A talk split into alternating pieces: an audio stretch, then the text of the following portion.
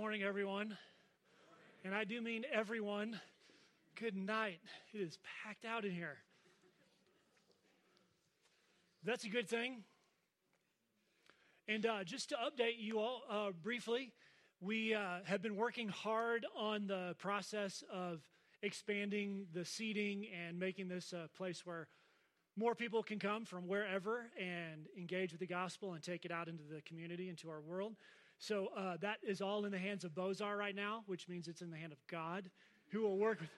Uh, but man, I'm telling you, the Bozar thing has been awesome. We have loved working with them, and we're waiting for approval. And uh, so you will hear more. I hope next week we can present, if you're around, we'll fill you in on what's happening and where we are and what that's going to look like uh, coming soon. So exciting uh, things happening for expanding this place. Now, uh, another little item of business, it's a little bit personal. Um, last week, I, after I finished speaking, I walked back and my wife goes, Scott, and she grabbed me like, like this. She goes, yeah.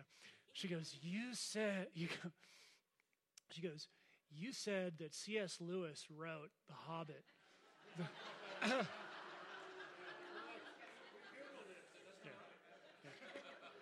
So, I know for a lot of you, you are like, because I did that at the beginning of the message, so all of you, a lot of you are like, I'm done with this guy.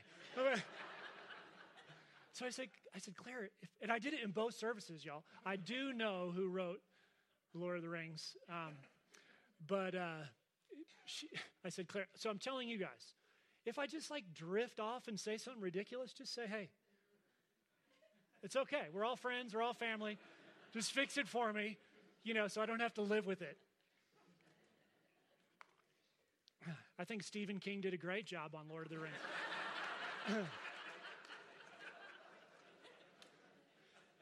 yeah. Uh, we're starting a new series today, and uh, I'm, I'm really excited about it. I've been thinking about it since before I actually took this job because what I had seen in the scripture were these prayers that people, uh, whether they're of humble or noble or they're apostles or whatever their background was, they, they prayed these prayers or talked about praying. Here we go. They talked about it, and, and they, it gives us an example about how we can talk to God, how we talk to the God of the universe. And I don't know about you, but I settle into a pattern of speaking to God in a certain way. Mostly it's requests. Lord, can I have this? Will you fix this? I need this. There's this health thing I've got. And it's just this list of requests. And by the way, God, you're great. Thank you. Amen. And, and that's sort of, I mean, that's uh, a cursory description, but that tends to be the content. And so, what we call this series is great prayers, and it has two meanings. One is great prayers, like the prayer itself. Let's, we're going to look at these words, what they meant, what it means to us, what it teaches us about prayer. But then, secondly, we're going to look at the prayer, the person who's praying. Now, if you are from Texas, prayer is the same as prayer. Uh, so I am talking about the thing that is the, the person, the prayer, person who's praying. And, and so the setting, the place that that person is coming from, instructs us about what it is to speak to God in that context. And it's just, it's beautiful if you start to look for these prayers in the scripture, what it shows us. So we're going to look at seven or eight different prayers. Uh, in particular today, we're in the book of Ephesians. It's Ephesians 1, if you want to turn there and mark it up. Um, and uh, we'll put it up on the, the wall as well. This is one of two prayers that Paul uh, shares in the book of Ephesians. So uh, at the beginning, he describes this prayer. He's going to tell us about a prayer, and we're going to learn from that. This is, he says, This is how I pray for you. And then the next one uh, we'll hear about next week is him actually praying. So we're going to see from this great man of God how he communicated. And I think it's amazing the, the things that are uh, contained in this little passage that we're going to read.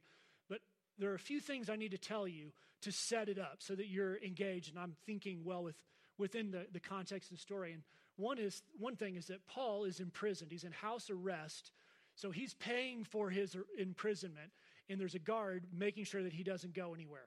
And he's in Rome, and he's writing this letter to the Ephesian church to encourage them. It's a church that he'd planted several years before.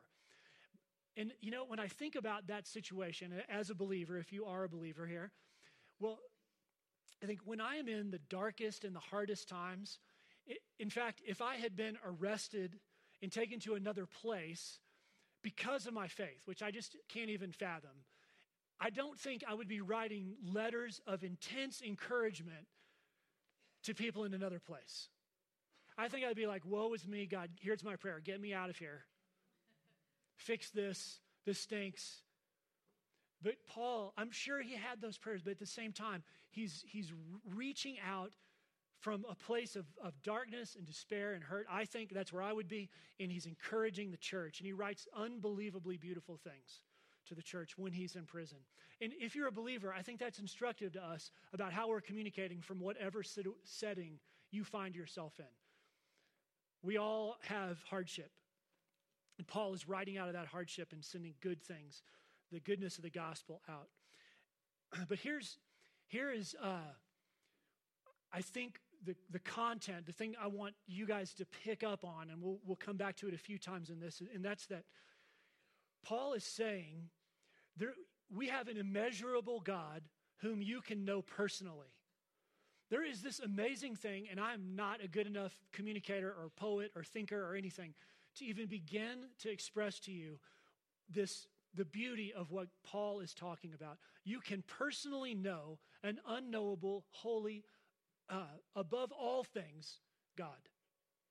And so, what I want to encourage you to do, if you don't do anything else, when you go out of here, when you get time alone, when you're just thinking, talking about like this week, instead of talking about the fact that I attributed that book to C.S. Lewis, you can talk about the immeasurable greatness of God at lunch.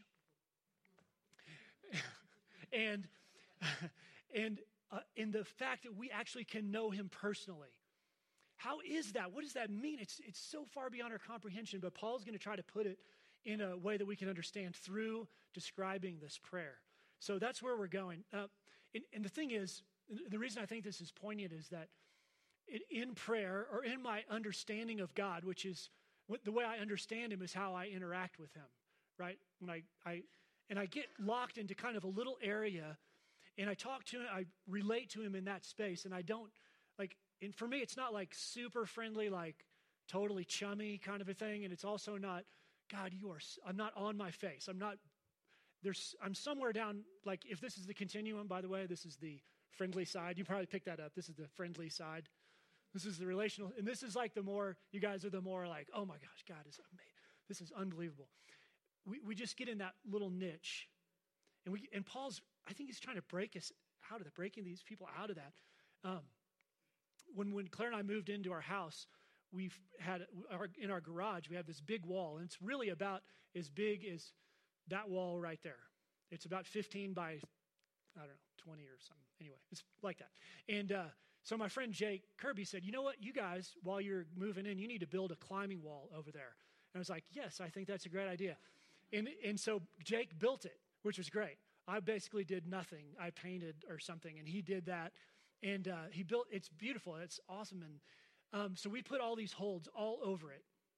And it had been up a week maybe, and he and I climbed on just a touch, and I'm not a good climber at all, but you know, uh, Jake was like, Hey, Scott, we'll put some really big holds on there for you. Thanks, Jake. So on it are these big holds, and then there's all these little tiny ones that go all over for the skilled people. So one day, about a week into the living there, I came home and um, uh, Jake was in the garage hanging out. The door's open. I come in, and there's this a friend of his there, and this guy is like like a spider on the wall. I mean, he's just moving all over it. I'm like, oh my gosh, how do you do that? It was amazing. It was like he was like glued to it. And well, I didn't know him at that point, but Jake introduced me to him. His name is uh, Mark Smiley. And some of you know him. He used to live here, but Mark is a world class climber. And uh, you can look him up on the internet. He's amazing. His wife Janelle used to live here. So he was visiting Jake and he's climbing all over my wall. And I realized at that moment, I was like, I thought I was doing great, you know. You know, like it was like a, for me, it's like set up like a ladder, you know. And and Mark's like, you know, moving all around because he, in, I'm sure in the world of mountain climbing and mountaineering, he, he has a whole different exposure than I have, from the smallest things to the biggest things, because He, that's what he does. He's so in that space. And I think what, what I, when I think about it, I realize I was so limited in what I was experiencing in that, that climbing wall. But Mark was like, I, I was like, oh my gosh, there's so much more. There's so much more. And I think Paul is saying, look, people, there is so much more than wherever you are about who, understanding who this God is that you can be in personal relationship with. So, just to set you up, I think that's where Paul is going. And, and I want to say one more little thing before we launch into the, the passage.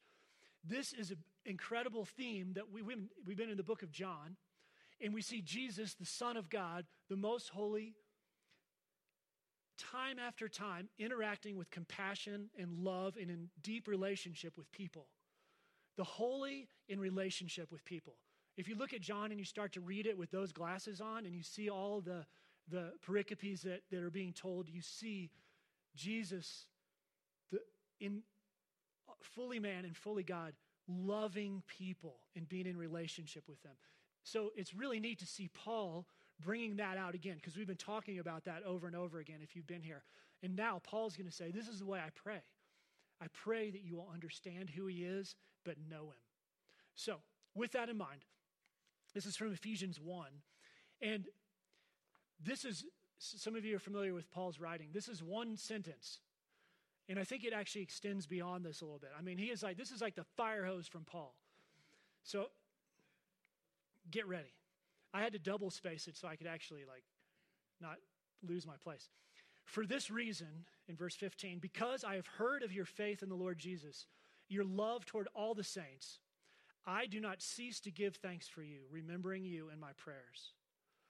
That the God of our Lord Jesus Christ, the Father of glory, may give you the spirit of wisdom and of revelation in knowledge, in the knowledge of him, having the eyes of your hearts enlightened, that you may know what is the hope to which he has called you, what are the riches of his glorious inheritance in the saints, and what is the immeasurable greatness of the, his power towards those who believe, according to the working of his great might, that he worked in Christ when he raised him from the dead, seated him at his right hand in the heavenly places, far above all rule and authority, above power and dominion, and above every name that is named, not only in this age, but in the age to come. And he put all things under his feet, and he gave him as head over all things to the church, which is his body the fullness of Him who fills all in all. I mean, Paul is laying it down. And what's cool in the book of Ephesians is that what Paul does is he, he fills these people in on important theology for the first three or four, three chapters or so. He says, This is who God is. This is knowing Him. And then he says, Now that you know this stuff, this is what the church looks like. So this is at the very beginning. He's kind of getting the intro, he's warming it up, he's getting them ready to hear what he has to say. And so we're going to break this down into three parts. One is uh, the thing that inspired him, the thing that inspired him to actually pray and, ha- and, and tell them how he is going to pray for them, and that is their reputation. Their reputation preceded them, and that inspires him to pray. So, reputation. The second one is relationship. So, he's going to talk about what it is to be in relationship with God. And then he's going to talk about the royalty of God and turn us from just that very simple understanding to us, recognizing, and his readers recognizing the incredible, immeasurable greatness of God above all things, all powers, all names, all rules, rulers of all time. So, he is inspired by their reputation. In 15, he says, For this reason, since I've heard of your faith in the Lord Jesus and your love towards the saints. So, their reputation had made it to Rome. And maybe he was familiar with what was going on with them before. But this church was known for certain things. And I've, I've thought about this quite a bit before thinking about it for this message. This idea of the reputation of the church. I think about that. I think about the reputation of the church in the United States, the whole church, like everyone who calls themselves Christians. What is that reputation? Is it, I mean, it, just flat out, is it positive or negative amongst lost people? Is it positive or negative amongst people who believe? But I am especially concerned about the reputation of the church in this community. And I believe, it, it, I expect that if you are a believer, that you care about the reputation of this church in Crested Butte, CB South, Gunny, Western, everywhere. You, we care about the reputation of the church. But what should we care about in that reputation? We, we can't help what people think, right? We can't fix that. We can't do enough right things to not be misunderstood. Reputations are often things that are developed just because people see or have a cursory understanding. They, they see something happen and they assume all Christians are like that. That's the one I love. Uh, you know, when something happens and they're like, oh, you Christians, you know. I don't hear that very often, but that definitely happens. And so at the same time, I tell my kids, you know, uh, don't worry what people think about you and your reputation is important. okay.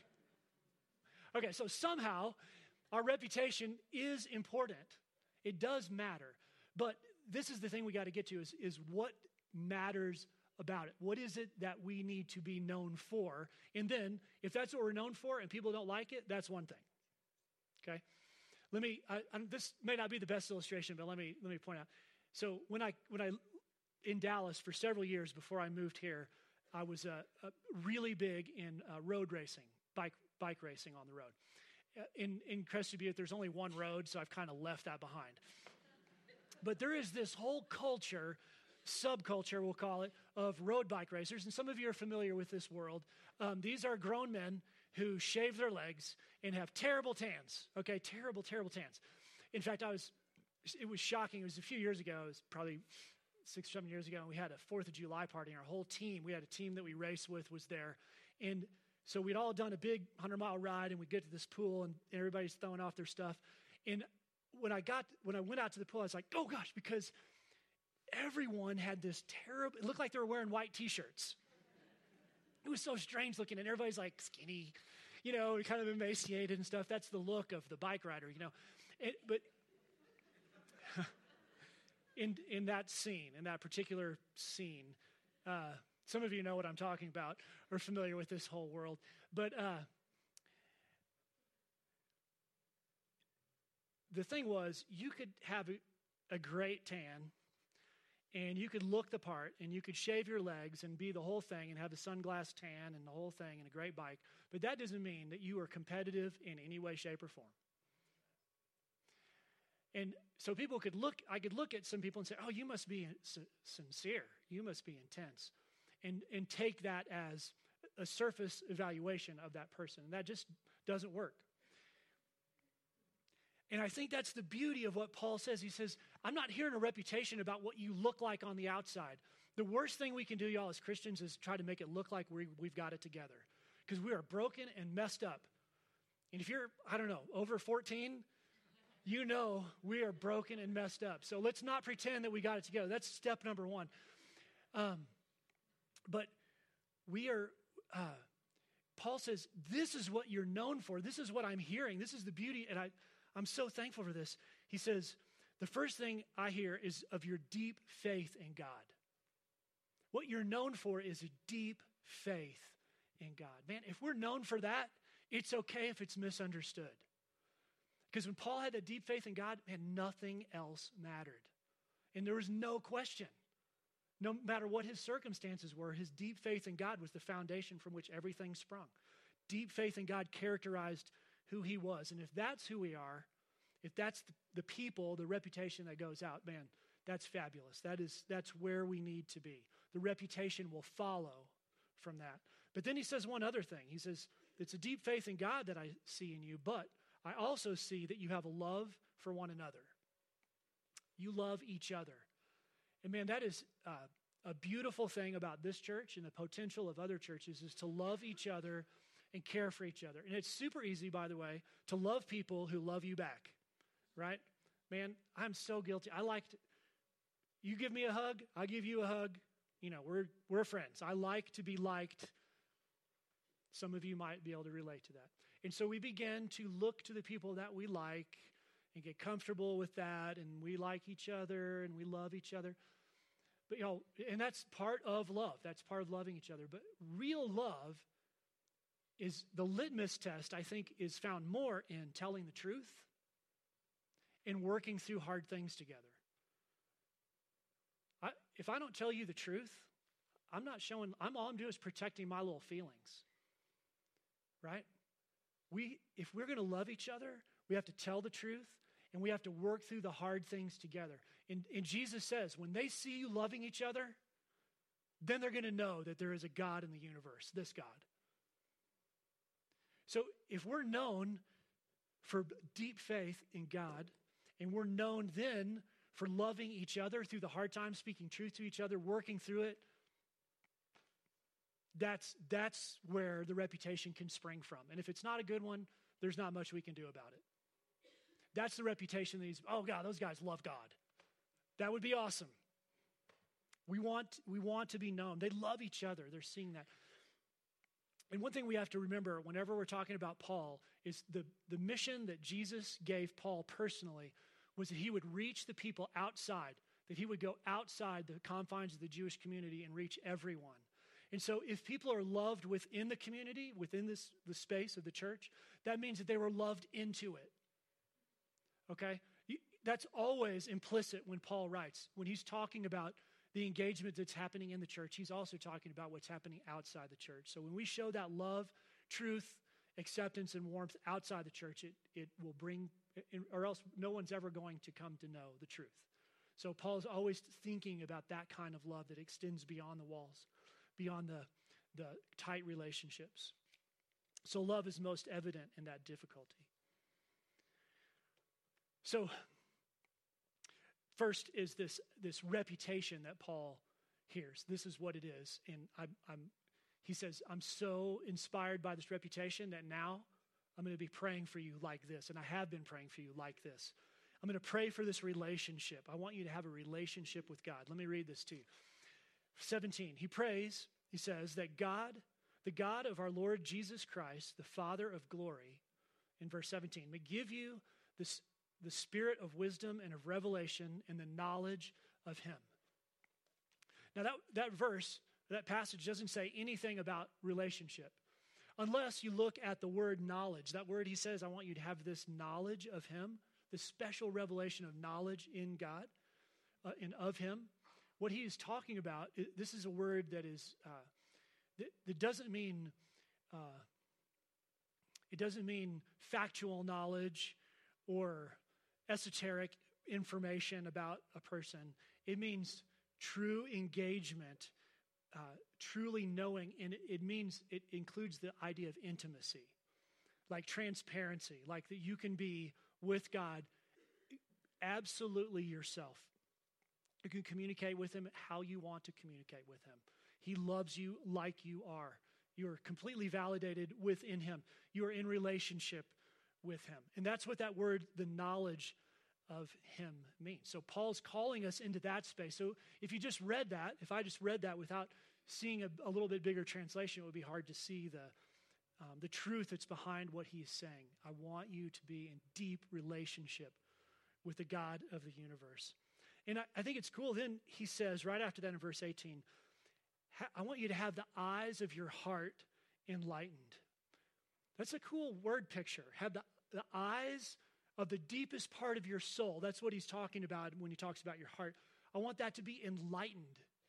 This is what I'm praying that your eyes, the eyes of your heart, would be enlightened. And I think Paul probably is, re, is thinking back to his own conversion. You remember how that happened? He is persecuting the church. Jesus basically hits him in the face, and the glory of Jesus blinds him. He's blind for several days. and then he's healed of that and begins a complete transformation. He went from, from this blindness of persecuting the church and misunderstanding God and only in the Son of God to this person we're reading from today, right? And there was this, I mean, if you, if you, um, you don't have to do this now, you can do it later if you want, but if you close your eyes, it limits all the information you can take in. There, I can only see basically brown. Um, I open my eyes, and there's a lot going on. There are a lot of colors in here. There are a lot of people, a lot of lives, a lot of history, a lot of people burning up in the balcony. Sorry about that.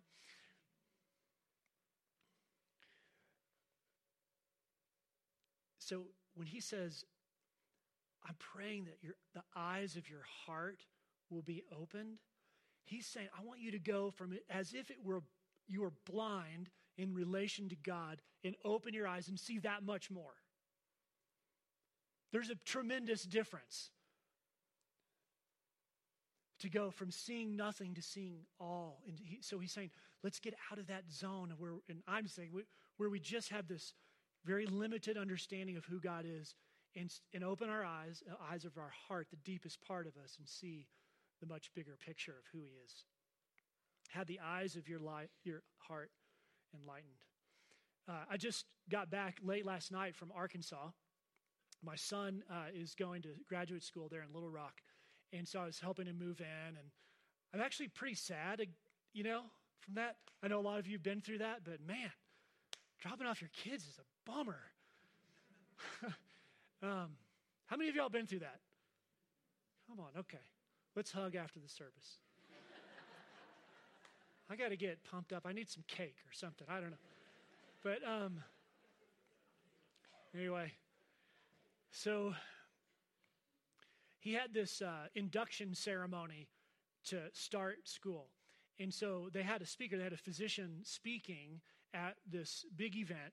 And uh, it, with this, all this inspirational information to keep the students motivated and excited about their career. And so uh, I want to just tell you an excerpt from what she said. She said she had uh, a, a, client, a, a patient come in whom she treated clinically. She gathered information about this woman who was a, 70 years old and was having just intense pain in different parts of her body. And she would try to treat that. She would gather the information. She would do what she could. And then the, she said, come back in a month. And month after month, there was new pain and nothing was really getting fixed. And there was no direct correlation to her work and what was happening in the life of this woman. And she, she just got more and more frustrated. She's like, I can't figure this out. You know, and so now when the woman would come, she'd see the, the girl, the woman's name on her list, and she'd be like, oh, God. Well, one day she said, You know, to the woman, she said, I remember that when we first met, you told me that you had a traumatic accident when you were young. Will you tell me about that, just in case? He said, Well, when I was 14, I was in an accident where a train derailed and a bunch of people were killed all around me, and I was totally broken and was in a body cast for, for six months and just changed your life as a 14 year old. And, you know, you, you can imagine what that might look like. And, uh, and that led to finding out more and more about who this woman was, about her life, about her marriage, about addiction, about things that she was dealing with, the suffering that she'd been through. And after meeting, she began to know the woman. She went from clinical information, yes, I know that, I've heard that, I get it, bored, to I know you. I'm engaged with you. I'm your friend. And they, she started to see a healing happen as she was engaged in the personal relationship with this person when they became, when they became friends. And now they're, they're dear friends. So, Paul is saying, go beyond the clinical information you have about God, the stuff that you can recite with your eyes closed, and really look at Him. Look at who He is. Get to know Him and, and know Him in that personal way. So he's praying for that personal relationship that we would go beyond just information and find that thing. And then finally, this royalty is the word that I'm, I'm, using to describe this thing that's over here that is what God is, where Paul describes it beyond everything you can possibly imagine. I love the way he just carries on. If you look like it, verse 21, he says, You are far above all rule, all authority, power, dominion above every name that is named, not in this age, but also the one to come. And he's put all things under his feet. He just goes on effusively about the immeasurable greatness of God, the God who can be known personally. And I think one of the, the best takeaways for me in this passage is that when we're wondering, how do we talk to God? Instead of perhaps one, instead of uh, going to him and saying, God, here's my list of my problems and the situations that I'm facing, there's nothing wrong with that. He's our friend. But instead of doing that at all, take words like this or words from the Psalms and speak them to God. Lord, you are far above all, you, you place Jesus far above all rule and authority, above all power and dominion, above every name that is named. Not only in this age, but in the age to come. You put all things under the feet of Jesus. You gave him as head over the church, which I am a